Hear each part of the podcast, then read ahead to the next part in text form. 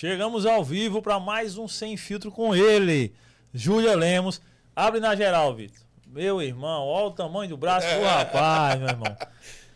Mudanças de estúdio, porque o espaço está pequeno, não vai caber mais ele ali do outro lado, que ele tava desse lado não cabia mais, tá indo pro outro. O bom é a piada. O bom é a piada. E aí vai, né? E o cabelo branco. Mas você é um, é um profissional Da educação saúde, da educação física. física. É Você, nóis. sua opinião para mim é muito importante, É. é, válida. É, pois é, pois é. Você vê que tá. Como eu vejo uma vez sempre a cada sete dias, Vitor, então dá pro cara notar que realmente tá a diferença. O treino. Como é o nome da personal lá? É... Ô, rapaz, Ele vai lembrar o nome do, É, da, da, da personal. agora. Estão fazendo um bom trabalho. Os personal estão fazendo um bom trabalho lá Eva. com ele. É, estão fazendo um bom, ótimo trabalho com ele lá na Copa treinando. Tá, o bicho tá ficando grande. E aí, como é que estão as coisas? e o mais importante com saúde, né? Graças. A, a ideia da atividade física é, É, essa. muita né? gente, e aí eu vou puxar a sardinha para o seu lado, as pessoas não entendem a importância ainda de um profissional da área de saúde, seja psicólogo ou também é, educação física, porque as pessoas entendem que isso era voltado simplesmente para jovens, muito pelo contrário. Sim. né? Principalmente quando você chega na sua, no seu meio né, da, da sua existência, digamos assim, no meu caso, 47 anos, aí é que é importante para que você tenha dignidade na sua, é, é, na sua maioridade. Sabendo que o que você fizer para fortalecer a sua dorsal, suas pernas, lhe dará dignidade e mobilidade, principalmente na sua velhice. Você vê que a maioria dos velhos, eles, eles às vezes, eles encurtam ali né, a sua qualidade de vida ou até morrem devido a uma queda Sim, porque não exatamente. tem mobilidade. E a gente exatamente. tem exemplos aí nas redes sociais de, de pessoas que às vezes querem, eh, por um motivo ou outro, se, se mover mais rápido, eh, como foi um caso de um carrinho de bebê que recentemente uma avó foi pegar e não conseguiu, ela caiu diversas vezes até que uma pessoa, um terceiro, chegou e pegou o carrinho. Eh, então, eh, eh, você que pretende chegar aos seus 50 anos, é bom que você chegue pelo menos aos seus 50 anos com a sua massa muscular, que você eh, terminará os seus dias. a, o índice de, de, de, de acidentes com idosos por falta de força, força muscular, de, de pressão, de segurar, de sustentação, é imenso. E daí onde vem as quedas. Pô. Aí acidente, quedas, e aí quebra fêmur, quase bacia, é, enfim, e daí en- encurta a vida da pessoa, né, Júlio? Eu hoje, eu, eu já pratico atividade física há muito tempo. É, agora estou mais intenso ainda porque eu quero qualidade de vida. A estética vem em segundo plano. Exato. Mas E, hoje, e óbvio que vai vir, por consequência, e ninguém está dizendo que não. Mas. E mesmo aquela pessoa que busca a estética, a saúde vai vir, cara. Então, assim. Exatamente. Seja ela você com poder aquisitivo alto ou baixo de treinar na academia com personal, ou seja, fazer atividade física comum. Caminhar, ciclismo, treinar nas praças, enfim. É se movimentar. E muita gente não sabe, mas quando você não pratica atividade física, chega um momento, atividade física, chega um momento que seu corpo entende que aquela massa ela não é tão útil, então começa a degradar e você começa a perder um percentual muito grande durante um Isso. período, vai chegar ali, pra você entender, com sua pele, seu osso e sem a estrutura de segurar a carcaça. É o processo que a gente chama de sarcopenia. Quando a gente passa de uma Exatamente. certa idade, o corpo ele vai tender a consumir massa muscular, porque massa muscular consome muita energia do corpo. Exatamente. E o corpo Então, quer corpo- economizar energia. Exatamente. Então vai diminuindo e você tem aquele efeito que vê o velhinho secando Exato, muitas vezes, mas exato. na verdade você, você obviamente precisa disso. Não é uma questão de, de, de vaidade, é uma questão de saúde, literalmente. E graças a Deus que essa cultura tem aumentado. Tem, tem. Né? Antes era muito voltado para jovem, Era. que O na realidade é o avesso. É, o, o- o idoso era assim, quando, ia, ia- quando nós passávamos de uma certa idade, o- até o conselho médico mesmo, no geral, era fique em casa quietinho, não se movimente, não sei o quê. Hoje já é totalmente o contrário, se Exatamente. movimente. Exatamente. E, a, e atua diretamente, tem conexões neurais profundas, eu digo isso porque eu estudo. Né? A atividade física tem é, uma, uma, uma conexão muito profunda, inclusive com seus hormônios, principalmente você que é homem também. É, ó. né? Quando você faz agachamento, sua texto, ela aumenta. Exatamente. Então, assim, se você quiser, além de andar, dar no couro, meu amigo, faz atividade física. Hoje vai treinar o quê? Eu entro perna, né? Pra aumentar o texto. Quer aumentar a testosterona, rapaz. Mas é, Isso não é aí. deixa não. E como é que estão as coisas? Em casa, família, todo mundo bem? Ah, tudo bem. tô Rapaz, tranquilo. é, e eu falo família porque você, assim como eu, você ainda mais, né? Tem seis filhos. Tenho seis filhos, já tenho uma casada, tem outro também. E tem mais quatro. Tem uma nenezinha de, de, de 3 anos, uma de vai fazer 11, uma de 19 né? E um garoto de 17. Então, de menino eu entendo. Pois é, eu tenho quatro e. Tem quatro, Edgley? Quatro. Puxa, Maria vida, Estela, cara, Maria Isabel, um, é, José Antônio e Francisco. E eu, eu fico muito feliz quando eu vejo eh, pessoas como você, eu, enfim, as pessoas que, que procriam, cara, as pessoas que têm filho, eu, eu acho, e aí é minha opinião, e eu vou defender. Nós vivemos nesse mundo para deixar pessoas. Cara, a gente tem, é, é, casou, cara. Vamos ter crianças, porque esse mundo depende disso. Seja você cristão ou não, no caso nós somos, e, e eu acredito muito nisso. E fico muito triste quando eu vejo, por exemplo, situações no qual as pessoas hoje em dia preferem nada contra, porque eu não tenho, mas Julian tem cachorrinho. É. É, eu, eu não tenho nenhum pet ainda, mas eu vou ter. Em breve ter um, estamos planejando ter um pet. Mas as pessoas estão trocando essas relações humanas com relação de animal. Ter um animal. E eu vi essa semana, tá transitando aí, a ministra se, da Rosa Weber, é, dando um andamento na descriminalização do aborto, no qual fico muito triste, sabe? Eu sei que, como sempre, vai ter os haters que vão comentar nesse vídeo e vai dizer, ah, vocês não têm direito de fala porque vocês são homens, não sei o quê. Nós somos pais, e pais de muitos. E nós sustentamos muitos e trabalhamos para que muitos existam, né? E, cara, é uma, um, um, tanta coisa no Brasil sendo vivida, tanta coisa no Brasil de grande importância, inclusive que a gente vai falar daqui a pouco, que está rolando no próprio Supremo, e a gente voltar a pautas que não, eu acho que é descabida. É, eu, eu acho que, que o debate ele deve ser amplo e respeitoso. Por exemplo, nós somos homens, né? claro que eu posso falar. Por exemplo, é, um, uma de minhas filhas, é, ela não veio de um casamento inicial, tá? E, e, eu, e mesmo que, que essa minha namorada, então namorada no tempo, não quisesse ter, eu era o pai. Sim. Né? E a gente não estava junto. Foi um, um, um, um, namoro que teve.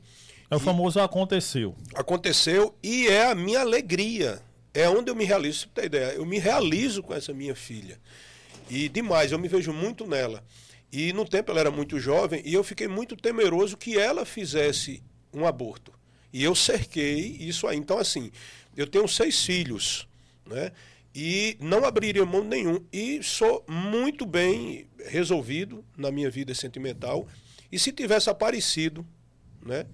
Afinal de contas, oh, é, eu, não, eu, eu, não, eu não abriria mão de nenhum, cara. De nenhum. De nenhum. Inclusive se tivessem. Antigamente se deixava na porta de casa era, criança. Era. Eu jamais eu faria. Então, assim, uma coisa é, é, é é, a dificuldade. Minha mãe teve muita dificuldade. Minha mãe teve abortos, não, fez, não praticou abortos, mas ela teve abortos espontâneos porque a vida era muito difícil. Sim, era outra Minha avó teve 14 né? filhos. É, eu, eu jamais abriria mão porque eu acho uma coisa. É, primeiro, Edgley, não é uma questão apenas é, de só de fé, mas de convicção.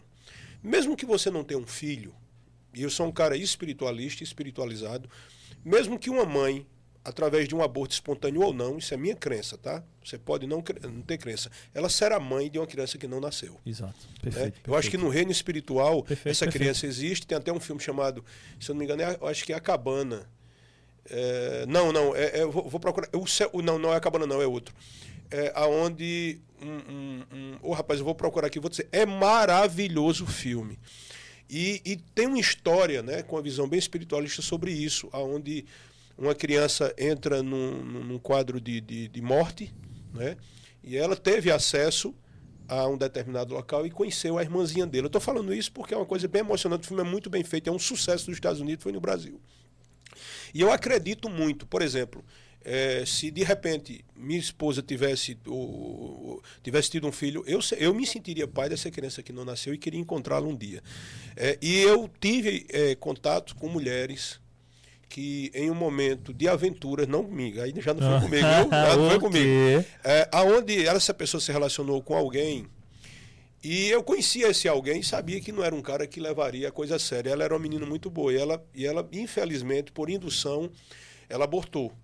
Tá? A gente deu toda a estrutura, porque depois ela chegou na nossa casa, naquele estado que a mulher às vezes é, é, é, sofre uma violência muito grande nesse sentido. Eu fui nesse cara, e disse a ele: se você não der assistência a ela, eu lhe quebro inteiro. Eu me lembro que ele era um cara que eu conhecia, achei um canalha no tempo. E essa menina passou um período ali de mais ou menos uns quatro anos, cara. sem menstruar, psicologicamente ficou muito abalada e eu tenho certeza que ela se arrepende amargamente disso. Né? E assim, eu não tenho dúvida que, e muitas mulheres que podem estar ouvindo isso sabem, o trauma que gera nelas. Sim. Muitas vezes essas abortos, aí você, questão de estupro já é outra coisa, de risco de vida mas muitas vezes é a falta de estrutura, de apoio. Antigamente, nem tanto hoje, mas antigamente, se minha filha aparecer grávida, eu expulso de casa. Era. Era aquela coisa toda. E muitos que tinham essa mentalidade hoje amam profundamente seus netos. Quando se trata de vida, eu sou radicalmente, radicalmente a favor da vida. Né? Jamais iria é, fazer parte de um coro onde normatiza a, a, a, o aborto simplesmente trazendo para aquele, aquele, aquele discurso de que o meu corpo, minha regra. Aí eu não vou entrar numa questão científica, porque todo mundo sabe que o feto, a barriga ali a, da, da, mulher é uma coisa à parte, ela apenas é o instrumento. Né? E ela não é dona da vida da criança, ela é dona da vida dela, não e da aí criança. não é em relação à fé. Tem é nada fisiologicamente. a ver com fé. Fisiologicamente. Então, assim, eu sou contra, acho que o Brasil ele, ele tem vários assuntos, assim como a questão da, da discussão sobre as drogas. Sim. Né? É, tem tanta prioridade. Né? Por exemplo, hoje nós não temos uma prioridade na questão da saúde da sociedade como deveria. Mas aí já entra um assunto. Eu também tenho uma cabeça aberta para saber que as mulheres que praticam aborto, por um motivo ou por outro, elas precisam ter assistência. Total. Né? Porque é um, é, também é saúde pública assim como outros assuntos, e não adianta a gente minimizar ou simplificar um debate tão profundo como esse.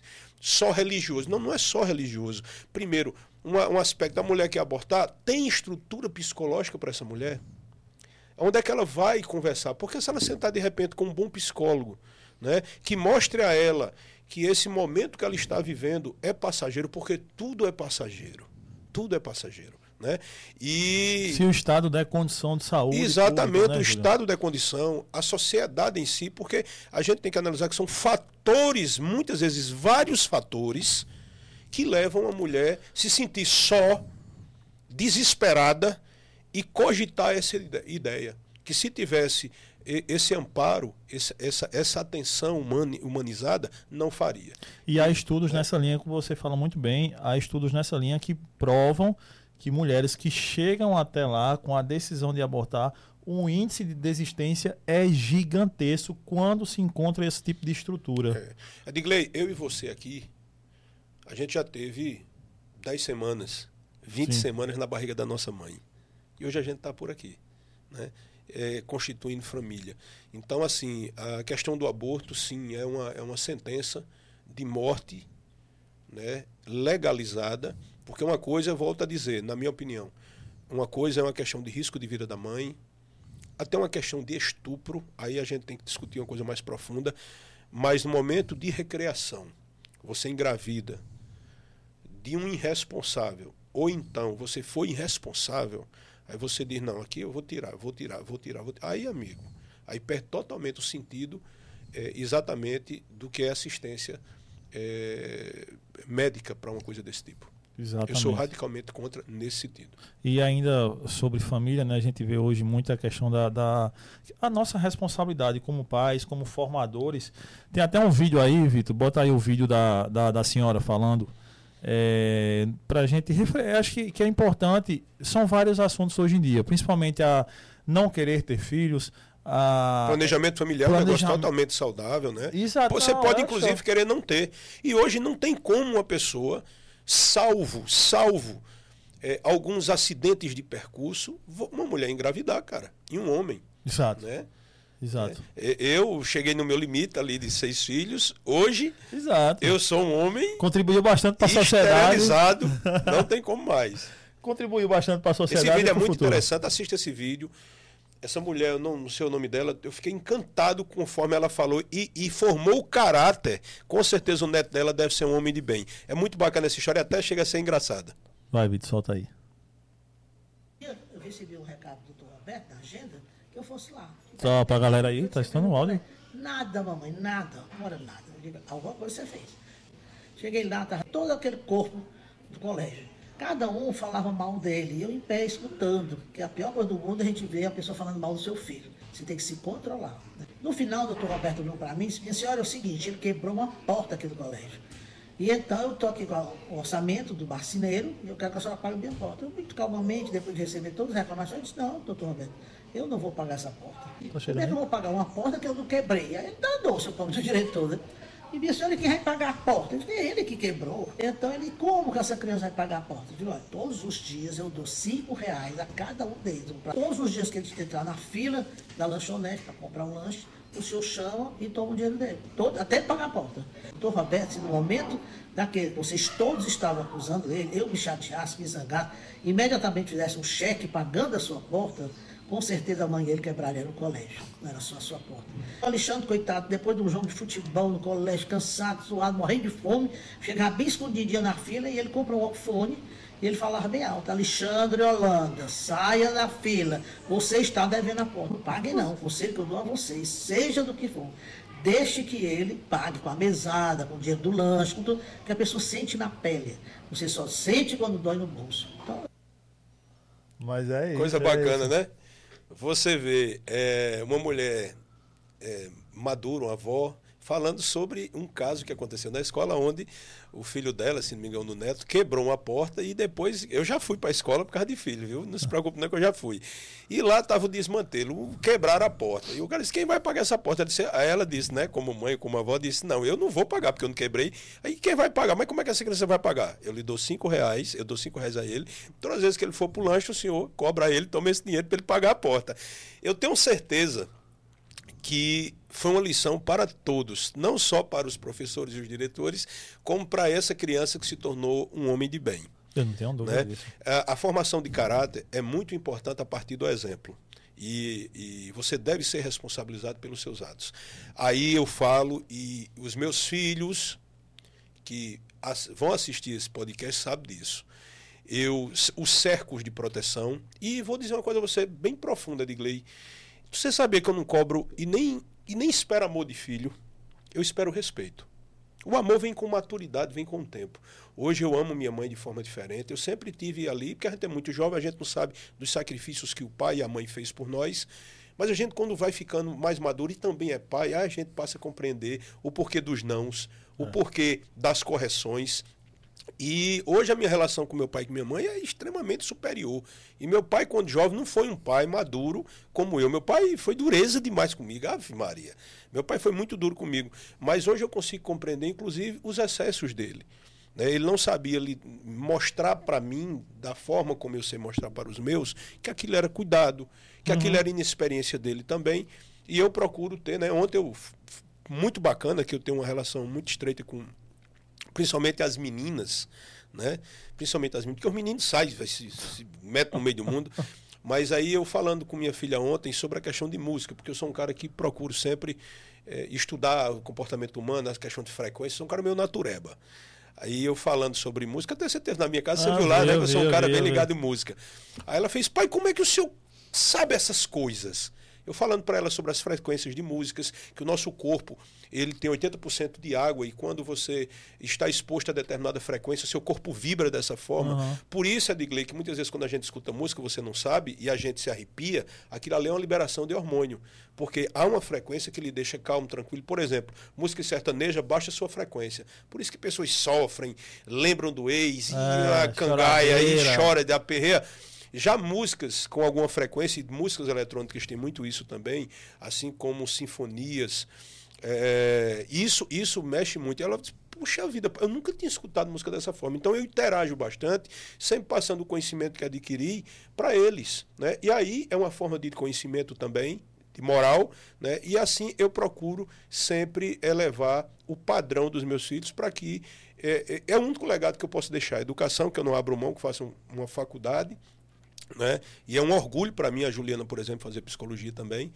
E, e é isso, Adilei. Eu acho que o, o caminho do pai é formar o caráter do filho a partir do exemplo. Né? Quando eu saí da política e estava na política, eu dentro da minha casa via o orgulho da minha filha, da minha, da minha esposa, de- vendo como eu me comportava. Isso para mim foi o melhor, eh, digamos, a melhor recompensa que eu pude ter. E é interessante porque como tu, tu já esteve como agente político ali, efetivamente, com mandato, aí é onde tá a pancada, porque você tem que, tipo, não deixar subir nada na cabeça do, do filho, né? Ó, calma, papai aqui tá trabalhando, papai é funcionário do povo e tal. Porque existe uma vaidade em cima, é óbvio que existe, né? Assim como também você tem que saber dosar tudo também, né, Júlia? Edgley, eu sempre. Aí já foi mais para os meninos. Né? Eu me lembro que uma vez eu estava numa. que eu gosto, eu gosto de, de, de estar em, Pronto, festa de música eletrônica eu gosto. É, eu vi esse dia nos É, stories eu lá. Do gosto nada, do nada, a cabecinha branca passando lá no É, negócio. e uma vez eu estava com o meu filho, o mais velho, tal, e de repente ele se empolgou, tirou a camisa, que ele é meio toradinho, É. meio saradinho, então eu disse: bote a camisa, que você não é filho de uma pessoa comum, enquanto deputado. Bote a camisa, ele botou na mesma hora, não, não tinha isso. E eu sempre disse aos meus filhos: não há possibilidade nenhuma de, enquanto filho meu, você se tornar um cara imbecil. Não há.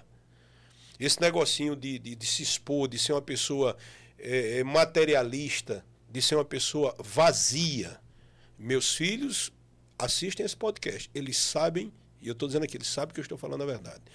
Eu procuro fazê-los humanos e dar valor ao que realmente tem valor. Pra você ter ideia, eu tomo café com meus filhos, almoço com meus filhos, estou ali, cheiro, beijo, abraço, bênção na mão. Então, assim, é meu estilo de vida. Pode ser que você faça diferente. Isso, para mim, tem todo o valor, porque eles vão levar isso. Né? É, a- a- as minhas filhas veem como é o tratamento dentro de casa, então elas sabem exatamente como proceder, Perfeito. pelo exemplo. Aproveita, Vitor. Coloca um vídeo aí do, do pastor aqui. Coloca aqui. Pra gente dar uma, dar uma, uma olhada aqui e comentar.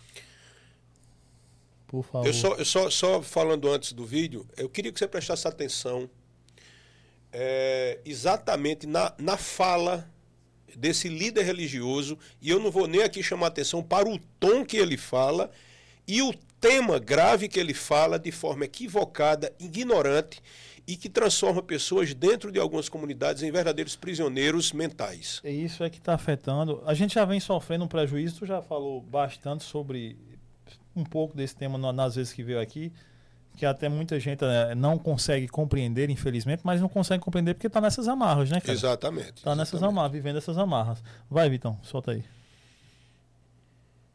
Porque você não se libertou dessa masturbação. Porque você não tem foco em santidade. Você não tem foco no evangelho. Você não estuda para ganhar almas. Você não se envolve no grupo para ir em resgate de vidas.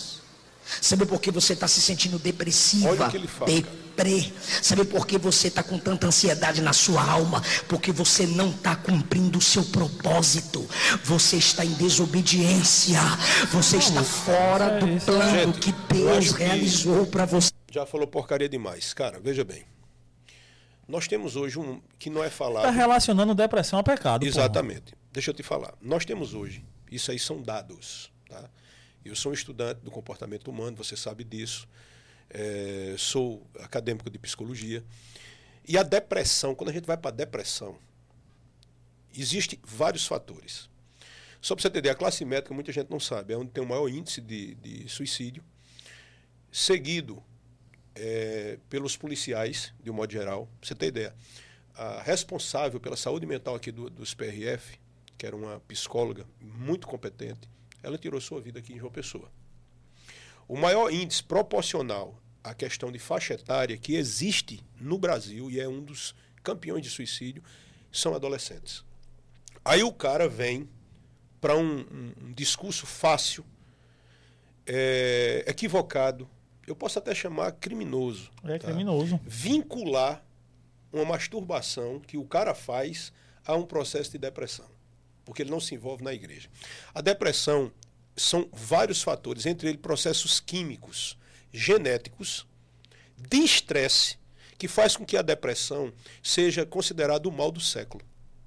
Só que antes da depressão tem antessalas. Ontem na sala de aula a gente tratou desse assunto. Vêm outros fatores que levam, inclusive, ansiedade. Eu fui vítima de ansiedade. Rapaz, se você tem uma noite de sono mal dormida, se você tem um estresse que inclusive mata a célula de dopamina, mata neurônio, o estresse alto. Fora isso, uma normatividade que hoje tem na sociedade, que existem normas para que você seja desejada. Você tem que ter essa boca, você tem que ter esse peito, você tem que ter esse corpo. Já o homem, se ele não tiver um, é, grana, se ele não tiver sucesso, se ele não tiver um milhão, depois corre atrás de outro. De- então você vive numa normatividade inatingível. Faz com que as pessoas passem a sentir o vazio que ele está falando aqui, Uhum, uhum. que não tem nada a ver com uma masturbação ou porque a pessoa não está se dedicando à igreja. É. Ele falou de dois temas que ele não entende. Uma pessoa que tem um alcance, tem milhares de seguidores, é de uma irresponsabilidade. Agora imagine isso tra- trazendo também para o meio da visão política. As pessoas não compreendem exatamente que ah, ah, assuntos como esse não podem ser tratados eh, de forma vulgar, simplória, porque você leva pessoas a saírem, talvez até do, do caminho de uma porta que pode tirar. Hoje você procurar um psicólogo, as pessoas não fazem ideia de quanto faz bem uma terapia, Sim. o quanto é importante. Eu digo isso a você porque eu fiz. Olha que eu sou um. Eu sou um, um, um búfalo, cara. E eu precisei de utilizar isso. É, e, e- e pessoas importantes, pessoas de sucesso fazem isso, porque, Edgley, existem pessoas com sucesso financeiro muito grande que pulam de prédios, que tiram sua vida, Sim. pessoas de sucesso na, na questão eh, artística. Tem pessoas que têm uma família belíssima e tiram suas vidas. Por quê? Porque antigamente esse- essas coisas que aconteciam não eram diagnosticadas, era chamado frescura, lembra? Era. Isso é frescura. Fulano tá com frescura, No isso é meu frescura. tempo não tinha assim, não. No, no seu tempo não tinha diagnóstico. É. Agora existe isso e tem destruído. Nós temos visto aí no meio da sociedade, principalmente nesse pós, essa pós-pandemia, como foi importante psicólogos. Um dos meus professores, é, que eu considero um gênio, um gênio, um gênio, ele disse que era com dois, três telefones assim, pessoas querendo tirar a vida, professor Augusto, que é uma pessoa que inclusive é psicólogo. é, daquela menina aqui da Paraíba, aquela é, é, que foi pro BBB, Juliette. é, Juliette, de Anitta também. Tá? É, então, assim, pessoas que têm sucesso, mas a, a responsabilidade, a carga e os efeitos do sucesso, da demanda. É, teve- tivemos agora recentemente é, o, o- aquele cantor do Ceará, rapaz, é, é, o Safadão, Safadão. o é Safadão se afastando por uma crise de ansiedade profunda, porque você chega a um ponto que você ganha, ganha, ganha, ganha, você chega no ápice, você, depois você começa a se desconectar da sua questão humana. Então você vê uma pessoa falar de algo tão sério, tão de, de- de- que precisa de, de conhecimento técnico de uma forma tão tão Irresponsável. irresponsável. Tá? Irresponsável. Então, assim, ah, nós precisamos compreender que a nossa sociedade ela está prestes, viu, Edgley? A sociedade do nosso mundo está prestes a uma nova reconfiguração é, é, que eu posso chamar de uma reconfiguração social. Porque tudo está mudando numa velocidade muito grande. As- Entendeu? Então, Ai- ainda, ainda nesse aspecto do comportamento, ontem eu presenciei uma cena que, cara, que absurdo, Júlio. Por exemplo, por exemplo, não, eu presenciei ontem, eu estava indo dar uma aula ali em, em Manaíra, aí perto da, da- do Mag Shop, tem uma ciclofaixa ali, uma faixa para dois carros, ia um Sandero e um Audi. É, o cara vai saindo aqui no Onix, e quando o cara vai saindo no Onix, o cara do Audi era para dar uma freadazinha, o cara do Onix entrava na frente e seguia. Era seis e meia, uns 18h30, mais ou menos, o trânsito estava muito forte, o cara do Audi não freou, não freou. O cara acelerou. Então encaixou. Aí ficou encaixado, porque não dava para o cara recuar do Onix, o Onix, o Audi e o Sandero. Aí o Sandero jogou para a calçada pelo aceiro aqui, pela a beirinha. Em grande resumo, eu atrás na moto e um cara num bug atrás, meu irmão, vai bater, e a gente atrás, vai bater, vai bater, vai bater. Os três caras bateram. Bateu porque ninguém quis freou pra ninguém. Ninguém quis ceder. Ninguém, ninguém quis ceder pra ninguém. Bateu os três caras, o cara do, do Onix deu uma arrancada, foi embora, arranhou a lateral do carro dele, do Audi e o Sandero. E o cara, porque simplesmente um cara não pisou, no- só não, não precisava, é só diminuir a velocidade. Olha como é que tá o comportamento humano. Edgley, o trânsito hoje, qualquer pessoa sabe disso. Está muito difícil de você dirigir, m- não só pela questão da mobilidade, como também do temperamento de quem está sobre o veículo. É, eu, todos nós aqui nos servimos, você, você é, usa moto, Moto, também. moto. Eu sempre gostei de moto, adorei. Deixei de andar pela questão realmente de, de perigo. Não, é, eu escapei, trabalho. escapei, escapei de morrer umas duas vezes. Tive um amigo que faleceu recentemente por um descuido de um senhor, não foi maldade dele, mas ele já estava numa certa idade, enfim, fez uma, uma manobra que não devia, ele bateu, caiu, ficou em pé ainda, mas já tinha arrebentado tudo dentro, deixou duas menininhas. E eu tinha moto, tinha moto grande, eu tinha moto de mais de mil cilindradas, sempre gostei de moto. E por esse motivo deixei. Mas hoje, você percebe, primeiro que freio de. eh, eh, alguns motoqueiros, principalmente os que ganham a vida sobre a moto, acham que freio é buzina. É. Você não existe regra para motoboy. Vamos ser Não, sinceros, é não, verdade, existe. eu ando de moto, é verdade. Corredores, tal. Eu já vi motoboy batendo em motoboy. E assim, é, você, você, você, por mais que você. E que se bem que não existe. Existe a legislação que é a certa, mas ninguém segue. Então, pra você ter ideia, em São Paulo morre um motoboy por dia, cara. Um por dia. E aqui tá uma coisa praticamente é, intransitável pelas, pelas manobras, pela pressa é, e agressividade. Eu já tive, já, já, teve motoboy querendo brigar comigo, eu ando num tanque de guerra, irmão. Você viu o que é um tanque de guerra. E eu simplesmente ignoro. É O motossom, cara, não dá, porque as pessoas, elas colocam todas a sua, a sua, a falta de saúde mental em cima do veículo, e aquilo ali para ter uma explosão é muito grande. Nesse quesito aí, a questão das armas era muito perigosa. Pra você ver. Ponto. E olha que eu tenho uma visão sobre arma muito equilibrada. A saúde mental das pessoas estão comprometidas. A, a pandemia ela, ela amplificou isso e o debate político atravessado piorou mais ainda. Porque as pessoas elas passaram a, a, a, a tudo ter que explodir, a tudo que explodir, e o processo psicológico sendo totalmente comprometido. Isso, isso é, é fato. Então, assim, é, a pessoa não é capaz de lidar com os desafios da vida, com os conflitos da vida, e joga isso para dentro de um trânsito. O que você está falando é pura verdade. Veja só, por causa de, um, não cedeu, o outro não quis ceder e terminou um desgaste maior, que vai terminar no mínimo numa delegacia, se não terminar numa briga de meio de rua, Se alguém tiver armado, que até a morte. né? rede social está repleta desses péssimos exemplos. né? Então, as pessoas estão esquecendo que nós estamos passando pelo momento de transição de sociedade, de civilização. O termo correto é esse. O mundo passa por uma transição de civilização. E é importante falar isso porque, por exemplo, eu sei que a galera não gosta, mas esses líderes políticos e religiosos, eles, alguns, têm uma, uma grande influência nisso aí, velho. Grande. Porque, assim, eles sabem disso, isso você tá falando, isso é sabido por- pelos grandes líderes. E, por ser sabido, eles provocam com discursos. Por exemplo, você tá. Esse tipo de discurso desse cara na igreja aí, isso é muito inflamado, esse idiota falando isso, com os políticos que eles levaram para o púlpito dos altares para inflamar a sociedade ainda mais, para falar asneira, para falar besteira, para. Você usou o termo, é, é, como foi que você falou? Encarcerar a mente das pessoas. É, né, na bicho? realidade, Adigley, é, as pessoas estão é, em masmorras mentais, mulheres lindas com a estima baixa, tendo que cada vez mais é, se darem para poder ter aceitação. Mulheres lindas que você olha assim não tem, não tem defeito, mas por dentro encarceradas. Que se não tiver ali mil likes na foto dela, ela vai se sentir é, é, já desprestigiada. Aí tem que fazer mais, tem que aumentar mais. Isso não tem nada a ver, porque eu tenho uma cabeça muito boa. Quem quiser mostrar seu corpo, mostre. Isso não me incomoda em absolutamente nada. Assim também como aquele que é mais discreto, não tem nenhum problema. Porque nós vivemos num, num- num país que ele é muito misto, ele é muito misturado. Sim, mas você está falando da padronização que é E- pras Exatamente. Aí o que é que acontece? Existem homens de sucesso empresarial que eu conheço, mas que a família, cara, parece, parece que, que vivem, sabe, um inferno astral ali dentro.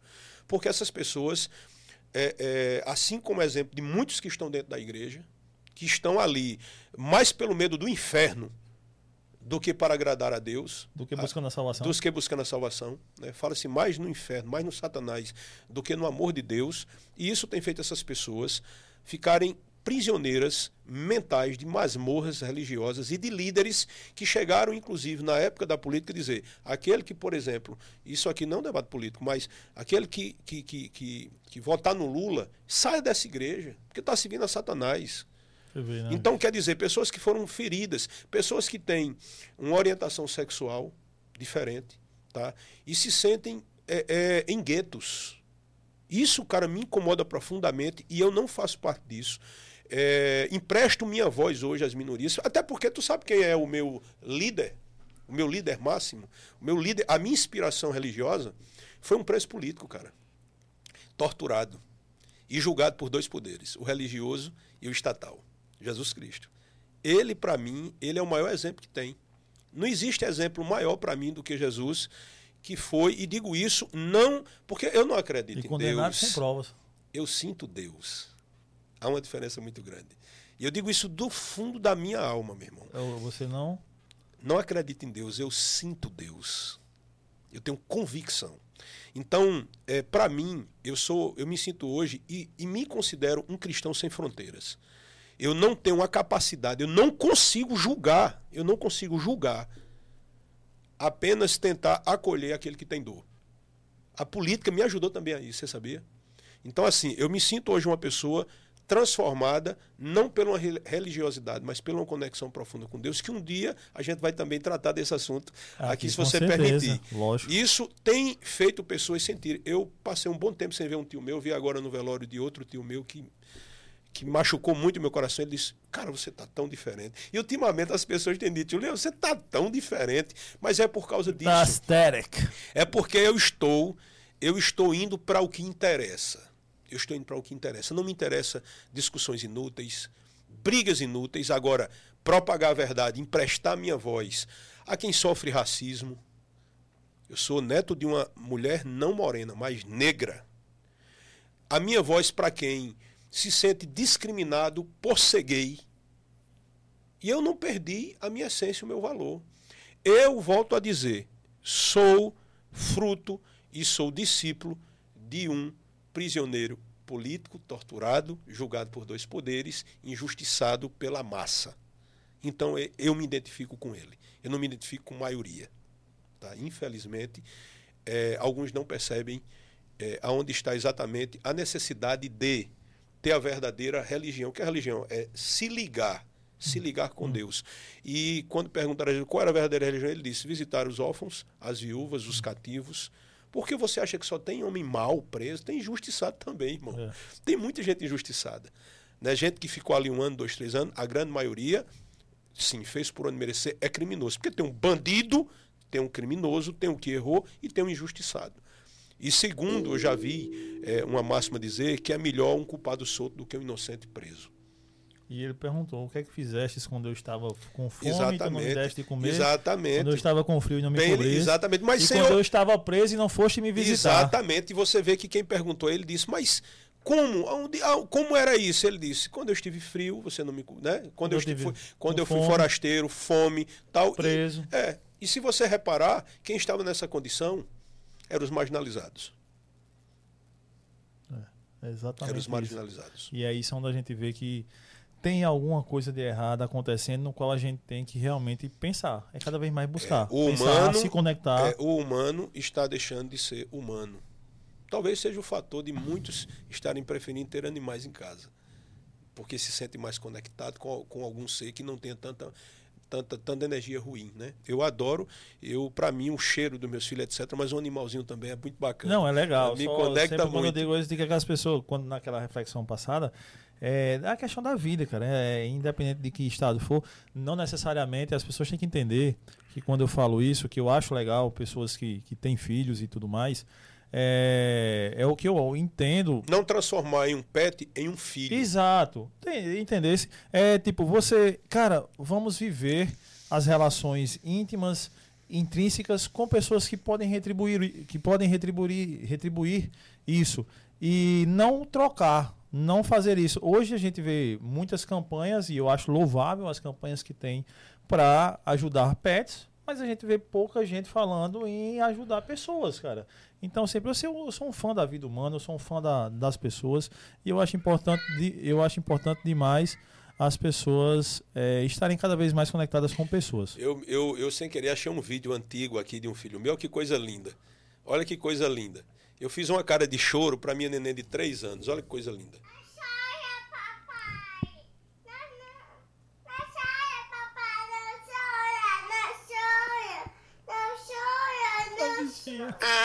E eu fazendo tava chorando, né? Desculpa, papai. Oh, meu Deus. é, então assim, isso é a parte, a parte, a parte doce, né? Eu duvido Tem... um pet fazer isso com tu. É, é, é um. Agora já disparou aqui agora. Ah, quando aqui, não rocha, rocha. Enfim, então assim, é, é, a conexão, né? O sentido da vida. Eu acho muito que se você, se você você veio aqui, você veio com um propósito. A gente aqui veio com um propósito. Até porque, Edgley, mais do que nunca, eu tenho tido experiências na minha vida, tenho vivido isso. E acredito que a gente não, não nós não somos seres terrenos tendo é, é, é, experiências espirituais aqui. Eu acho que nós somos seres espirituais tendo experiências terrenas.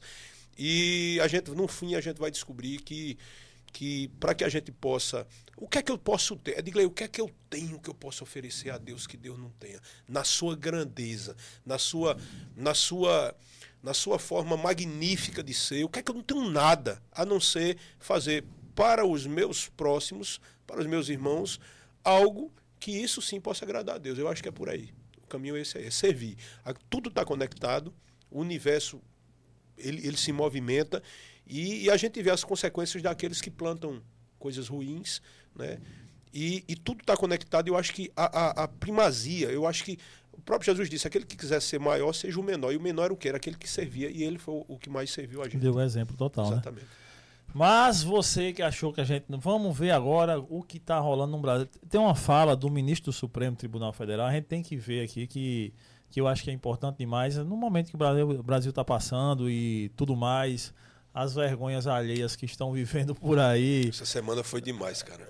Aí não tem. Não, eu, as galera não quer que fale, não sei o que, parará, beleza. Mas não tem como não falar, Julião, porque é vergonha alheia demais. É, é... Pequeno príncipe. Bicho, pelo amor de Deus. Não precisa nem, nem, nem precisa ser Kaique que lê um livro toda semana, não, pra saber disso, não. Citar Maquiavel, Pequeno Príncipe. Tá... Os caras fazem cada uma, mas disseram bem. Tem muita gente também querendo se promover aqui.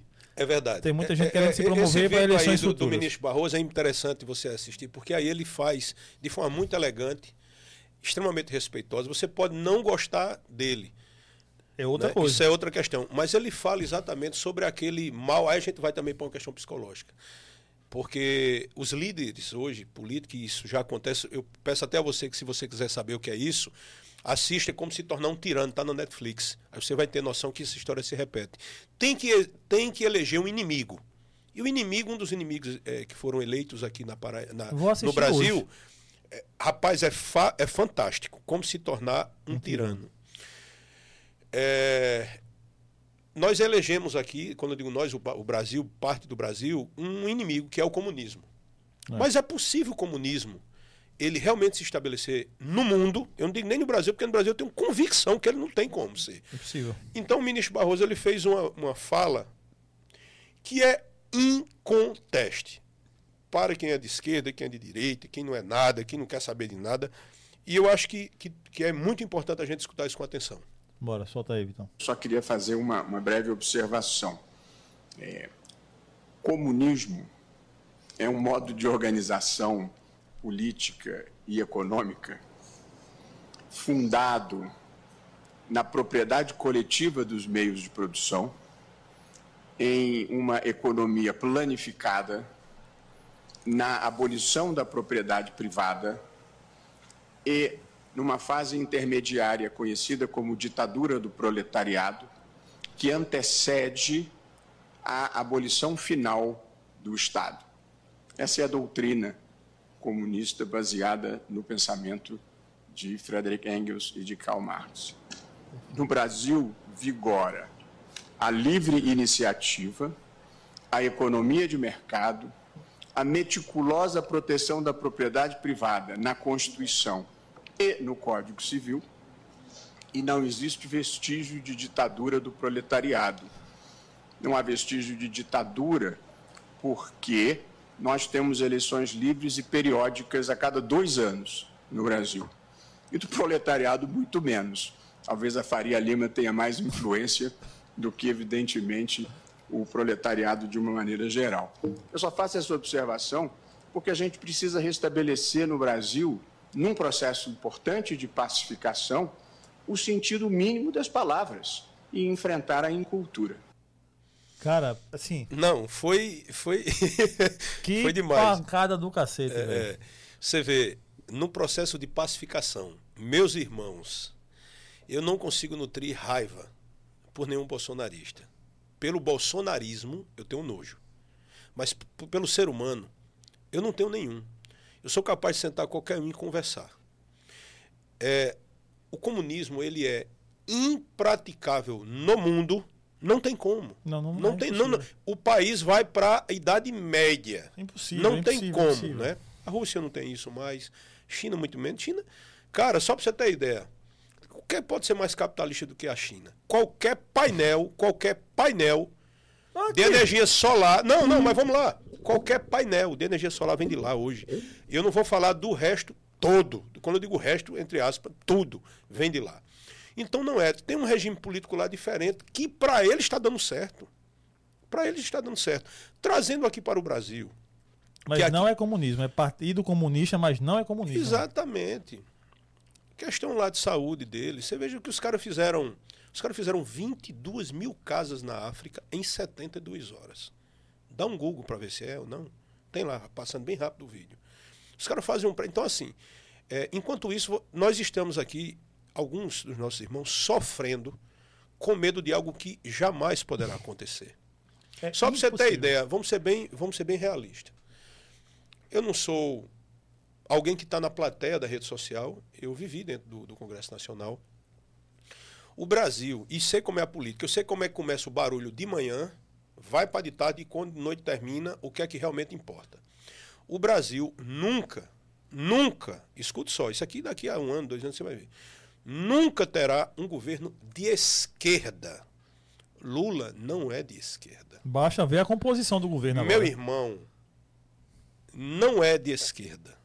Ele se comunica com uma massa de centro-esquerda e de centro. E tem os radicais.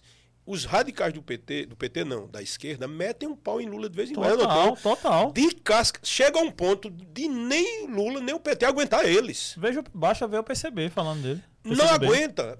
É, PCO, aquele negócio. É. Nem eles aguentam. Então, assim, a gente tem as pontas dos extremos que ninguém aguenta, nem quem é deles mesmo. E do outro lado, nós temos um país plural em religiões, que precisa de tolerância. Uhum.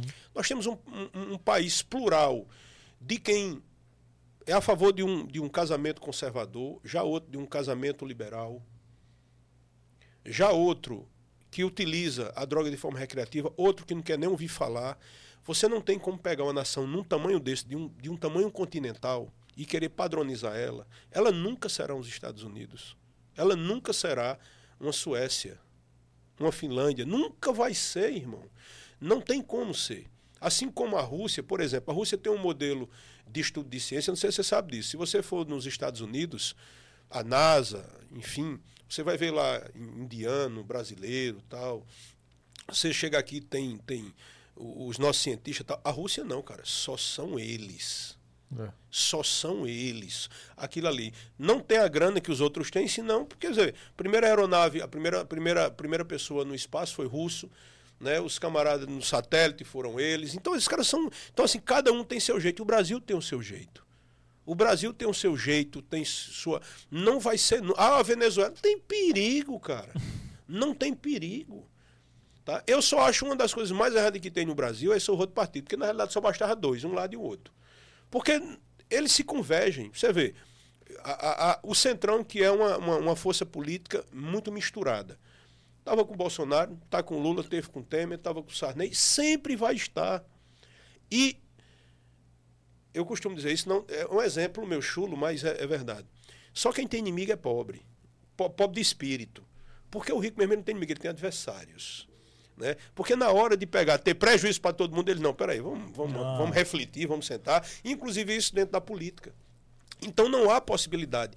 Essa palavra elegante e racional do ministro Barroso mostra que exatamente a desinformação faz com que pessoas que participaram, inclusive, foram, foram, foram é, é, prestar depoimento na CPI do Distrito Federal, um cara dizendo que esteve lá no meio das manifestações, tal, o cara disse, mas qual era o seu medo? Ele disse, eu tinha medo. Ele disse, mas de que você tinha medo? O presidente perguntando. Ele disse, não, porque no tempo de Dilma, disseram a mim que caso ela vencesse a eleição, e aquilo vem na minha cabeça, eh, se eu tivesse na minha casa três quartos, eu teria que ceder um para um, um sem teto. Aí o cara disse, e o senhor viu isso acontecer alguma vez? Ele disse, não. Ele disse, qual é a sua cabeça hoje? Ele disse, não, hoje está mudada. Mas ele estava, inclusive, foi processado por isso, as pessoas vivem com 80% de um medo que não vai acontecer. Tá? Então, assim, hoje é Lula, amanhã virá alguém de centro, depois virá alguém mais voltado no centro-direita, depois volta para o centro-esquerda. Agora, o Brasil jamais terá um presidente digo, quando eu digo jamais é muito longe, que é muito longe isso aí, mas um cara no perfil de Bolsonaro governando, porque isso foi um trauma. Bolsonaro ele botou abaixo qualquer possibilidade de um presidente com um discurso conservador, conservador de direito. Para subir naquela, para entrar naquela instituição presidência da República, tem alguém que converse com todos. O Brasil ficou dividido no meio entre você teria pessoas que não votaram, não, jamais votaram em Lula, exemplo de mim. Eu votei porque eu tinha convicção que era uma tragédia o segundo governo de Bolsonaro. Porque, para mim, hoje, uma pessoa que deveria ter chance de governar o Brasil era um Ciro. Sim. Um Ciro. É um camarada que tem um temperamento é, explosivo, mas depois de Bolsonaro. Tá. diga aí. Em Ciro é menino. É, então, assim, mas é um cara que foi um prefeito brilhante, um governador brilhante, um ministro brilhante, e é um cara que tem um domínio e um conhecimento da economia e administrativo profundo. Por que não ele? Não teve chance, vai Lula. Que Lula, pelo menos, é mestre em política. É. E Bolsonaro, ele demonstrou ser uma pessoa que é uma crítica política, eu estou fazendo porque eu sou um político. Um desastre administrativo, relações pessoais, uma tragédia. Você vê aí todos os amigos de Bolsonaro enrolados. É. Tem uns que vocês não sabem, estão em situação deplorável, como o ministro Anderson, por exemplo. O Cid agora teve que abrir. É.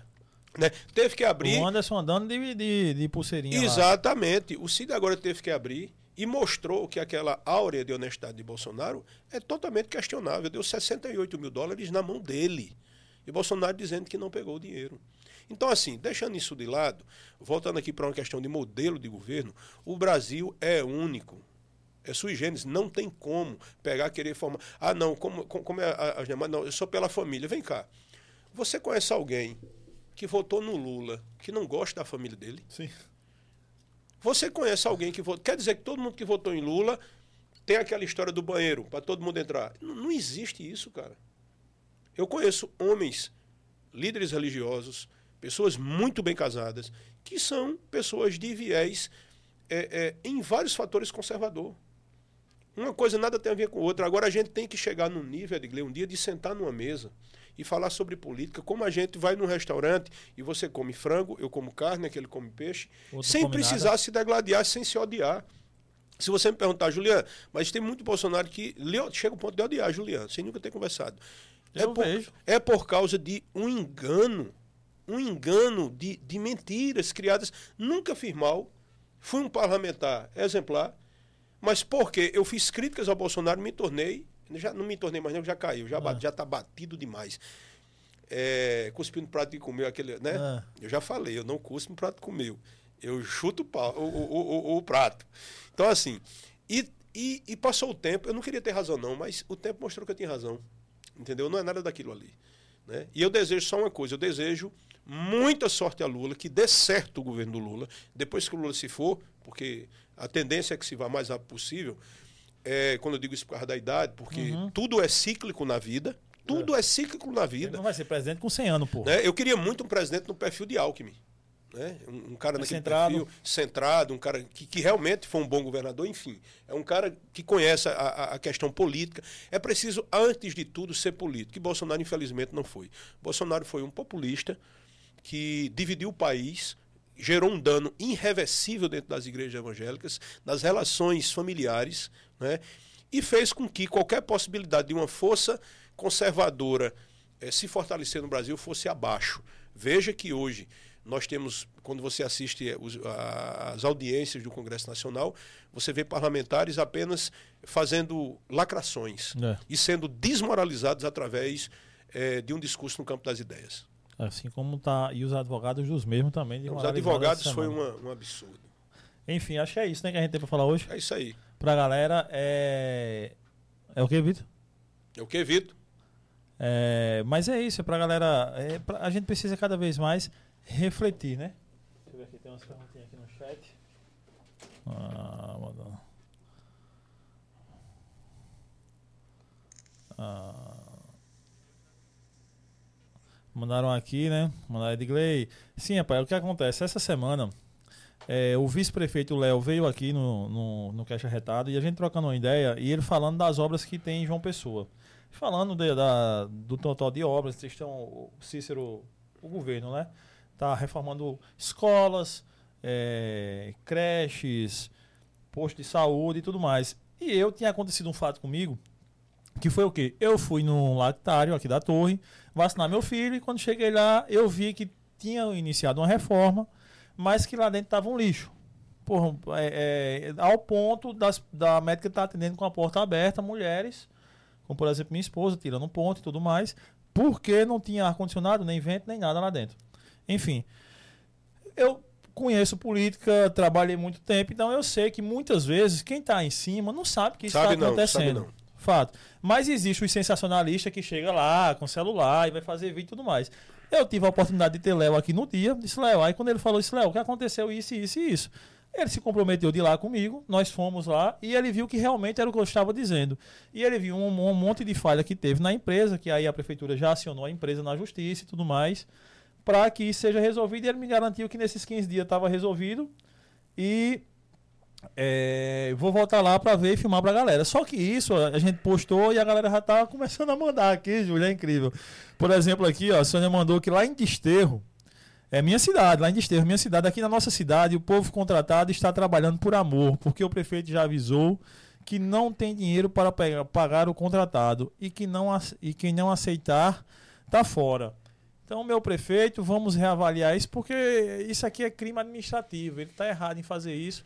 E vamos, eu vou dar uma olhadinha mais profundamente nesses fatos aí e a gente tem uns amigos do MP que a gente também dá uma olhadazinha e vamos mandar para lá, já que Queixa Retrato também é isso, também é falar pelo povo. Eu acho que nossa missão como cidadão é falar pelo povo. Se realmente está acontecendo esse fato, não existe. Quem trabalha tem que receber. Se o prefeito está fazendo isso, não está pagando, está errado e vai ser punido porque está errado. Assim como quando a gente chamou o prefeito de João Pessoa, Léo foi na aqui na, na com a gente no Lactário, a gente tentou e está tentando resolver essa situação no Lactário da Torre, eu tenho certeza que vai resolver, porque quando eu vi a documentação, realmente, a documentação foi entregue como tinham feito a obra e não, os caras não terminaram. Então, para eles em cima estava tudo certo, mas quando vem para cá não tá. Faz velho. o seguinte, é, começa agora a ver essas coisas aí, trazer para cá, até porque é, o podcast aqui, o Cash Retado, tem muita independência, viu? Na realidade, é, eu acho que é o único que tem ninguém. independência. Vamos sim. Eu acho ah, que é o único que tem independência sentou, que não come jabá. Sentou Rui falou aqui o que quis, Foi. sentou. escutou é, também é, o que Luciano, não quis. Luciano, é. veio o Léo, todo mundo. Que é pra se Se alguém chegar falando como é que é, amigo. Como é, amigo. Mandar um abraço aqui para todo o time podcast. Falei de Ana Assunção. Hoje pela manhã estava pensando em mais um podcast com Júlia. Estava procurando um link e dou de cara com esse podcast com ele. Muito bem, pois é, tá aqui. Júnior, o que você acha das condições que o Supremo deu ontem aos, entre aspas, patriotas? Qual o seu ponto de vista? Olha, na realidade, é, o crime aconteceu. É, o contraditório, os advogados tiveram a chance de fazer a defesa, alguns não fizeram, né? sequer falaram sobre as provas que está, estavam ali. Embora você não concorde, o crime aconteceu e as consequências estão aí. É, eu só acho que o Supremo e o Supremo ele não deve ficar só no usuário. Sim. Ele deve punir o traficante maior, que foi quem induziu pessoas neófitas, pessoas que estavam, eu posso dizer, e digo isso sem nenhum problema, que eu acredito, muitos deles em, em, em total vulnerabilidade psicológica e entraram naquela espiral de loucura e, e, foram achando talvez que estavam fazendo certo. Mas Sim. o fato de você estar fazendo o errado e não saber do errado, a lei não lhe exima a responsabilidade.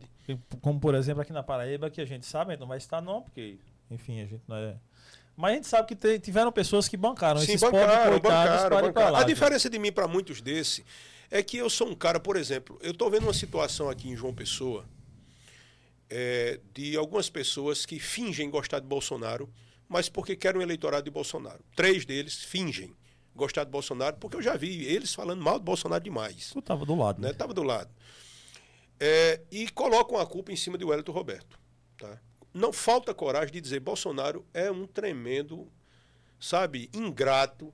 Porque, pô, na, na, na cabeça mesmo dessas três pessoas, vocês acham que o que Bolsonaro fez comigo com o Bebiano não vão fazer com vocês. Vocês não fizeram nada em relação ao que eu fiz. Entendeu? E ele tá nem aí. Bolsonaro é um cara que não tem apego a ninguém a não ser a ele mesmo, o bolso dele. Não tem nem a Michelle, cara. Ele não tem nem a Michelle. Ele tá ali no momento ali, porque eu vi como era a convivência ali. É, e aos meninos, de preferência, o Carlos. Mas os demais, ele não está nem aí. Olha, eu cansei de estar no gabinete do Bolsonaro, chegar gente que hoje vive ali, ó, lambendo os pés de Bolsonaro. Eles, ei, Júlia, disse que eu não estou não, disse que eu estou não. E eu desconversava tal. Eu conheço Bolsonaro, feito a palma da minha mão, foram um intensivo de três anos e meio. Eu conheço o cara, a falta de caráter daquele cidadão. Eu conheço profundamente o quanto ele é ingrato, o quanto ele é desleal e quanto o caráter dele no quesito honestidade é nada. Então, assim, eu estou falando do que eu sei. Você não sabe. Então, eu fico com minha verdade, que eu sou testemunha da história. Ponto. Não quero falar muito, não, que eu estou num clima, estou uma vibe tão bom que falar em Bolsonaro, azeda qualquer. Dá, dá, dá azar até em jogo de castanha. E, e só para finalizar, é, essas, por exemplo, essas três pessoas, quantas vezes eles passaram mais do que uma hora conversando? Uma hora? Não. Assim, direto no não, dia. Assim, esque, pra... Não, esqueça, não tem hora não. É, na realidade, é a bengala. Porque isso é uma fotozinha. Aí você vai, faz uma foto e pronto, tá é. em ordem. No máximo, é. e olhe lá. É, é, Bolsonaro, no jogo de. Do, da, da, Porque teve gente que fez foto, montagem. Com... Não, e até vídeo que eu fiz, cara. Eu fiz um vídeo uma vez para um deputado aqui. E ele pegou me tirou de lado. Eu fiz e dizendo que Bolsonaro estava falando com ele. É, e depois foi perguntaram a ele porque ele tinha feito essa, essa, esse corte. Ele disse: Não, porque o povo de Bolsonaro quer nem ver. Não, na realidade era você que tinha diferenças comigo, tá? e usou um material que eu mandei para você. Né? Então, assim, a falta de caráter não foi de terceiro, foi sua. Mas já passou. Eu não guardo mágoas. Segundo o manual da vida, para mim, que a Bíblia diz que a mágoa e o ódio é, ficam no coração dos tolos. E eu não tenho espaço para isso. Isso afeta diretamente a minha melatonina, que eu não abro mão. É, exatamente, daqui a pouco tem treino para aumentar é, a, a massa. É, mandar um abraço aqui para o Wilson Pereira, para a galera que vai passando aqui, é, Sonali, Sônia, Sônia, Antônio Moraes, para finalizar aqui com a, com, a, com a dele, que eu acho que reflete muito o que a gente pensa. Nunca defendi políticos e sim ideias. E é isso que eu faço também, viu, Antônio? É, essa é a única forma de mudar alguma coisa no Brasil. Não é de Lula e muito menos Bolsonaro. Qual é o nome dele? Antônio. Antônio, e é o isso aí. E o deputado federal Júlio Lemos está de parabéns pelo posicionamento. Mas eu achei isso aí, né? Não é, não é... Cara, se você sai do campo da ideia, você vai para o pessoal. E quando você vai para o pessoal, você perde totalmente a capacidade de, de uma autocrítica até você mesmo. O pessoal não interessa, cara. Não interessa. Por exemplo, você vai no médico, você vai, você está sentindo uma dor, você vai no médico, você quer saber se o cara lá é comunista, se Sim. o cara vota em Lula, se o cara é gay ou não, você quer que o cara tenha habilidade de médico para lhe salvar, meu irmão. Política deveria ser assim. Não me interessa quem pintou a zebra, eu quero é o resto da tinta. Pois é, não me interessa quem tocou fogo no mar, eu quero é comer peixe assado daqui a pouco. É, valeu, galera. Compartilha essa, ó, compartilha o link aí, manda nos grupos, manda, compartilha, faz print, posta no Instagram, marca a gente, marca a Julia Lemos. E nas próximas semanas a gente tá aqui de novo para trocar ideia, trazendo algum pensador aqui pra gente trocar uma ideia. Vamos trazer um psicólogo pra gente falar um pouquinho vamos sobre lá, saúde vamos mental. Lá, Principalmente quem tá no setembro, mas até o final do mês um psicólogo. Cara, tem um psicólogo aqui que eu queria Ia que você vir... chamasse ela. Tem Mauro, eu não sei, porque Mauro, a agenda de Mauro é. é que cara fantástico. Exir, que é filósofo, psicólogo também, ele ia vir semana passada, mas está no procedimento médico e a gente em breve vai trazê-lo aqui, mas vamos trazer outro para a gente falar um pouquinho também esse tema, porque Eu quero bater é o que um a galera com aquele gosta. cara. Aquele cara ele, é, ele, é espetacular. Valeu, galera. Tamo junto. Até a próxima. É nóis. Valeu, Vitor. Te vira aí. Cadê? O que foi? Ah, é aqui, né? Valeu, valeu, galera. Tamo junto. É nóis. Valeu, valeu Júlia. Valeu, irmão.